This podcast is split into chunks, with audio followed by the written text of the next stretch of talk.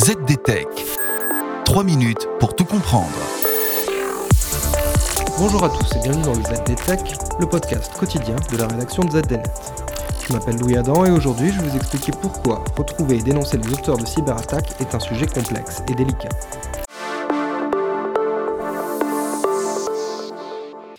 En effet, remonter jusqu'aux auteurs d'une attaque informatique, c'est compliqué mais pas impossible.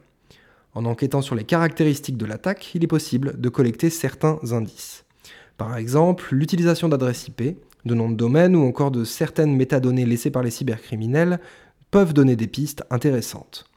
Et ces indices permettent parfois, à force d'investigation et de patience, de retrouver les groupes ou les personnes à l'origine de l'attaque. Mais ce n'est pas une science exacte, et ce pour deux bonnes raisons. Tout d'abord parce que les cybercriminels prennent généralement soin d'effacer leurs traces. Pour cela, ils utilisent des techniques visant à effacer les indices qu'ils laissent derrière eux. Par exemple, ils peuvent utiliser un fournisseur d'accès à Internet qui ne répond pas aux injonctions des forces de l'ordre, ou utiliser des techniques de chiffrement ou des outils afin de protéger leur anonymat, comme Tor ou Tails. Mais dans certains cas, les pirates peuvent aussi usurper des identités afin de se faire passer pour d'autres. Une affaire récente le montre. En 2019, des chercheurs en sécurité informatique se sont ainsi rendus compte qu'un groupe de cybercriminels, connu sous le nom de Turla, avait piraté les outils informatiques d'un autre groupe de pirates baptisé OilRig. Pourquoi faire ? Pour créer un magnifique écran de fumée.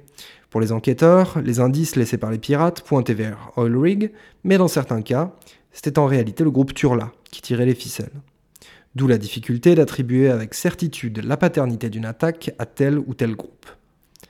Ce genre de manipulation est généralement l'apanage d'attaquants très sophistiqués, le genre de groupe qui travaille pour le compte de gouvernements dans des affaires d'espionnage ou sur des cyberattaques de très haut vol. Et ça, c'est un point crucial, car ces difficultés incitent certains pays à la prudence quand il s'agit de dénoncer publiquement les actions de leurs ennemis. Ainsi, dans le cas présenté un peu plus tôt, le groupe Turla est généralement associé à la Russie, tandis que le groupe OilRig serait plutôt lié à l'Iran.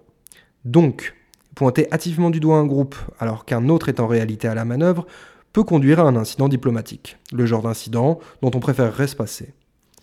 Reste que les États-Unis, par exemple, ne s'embarrassent pas toujours de ces subtilités. Ils se sont fait une spécialité de dénoncer publiquement les responsables d'attaques informatiques, et il s'agit le plus souvent de la Chine, de la Russie ou de la Corée du Nord, des ennemis sur le plan géopolitique.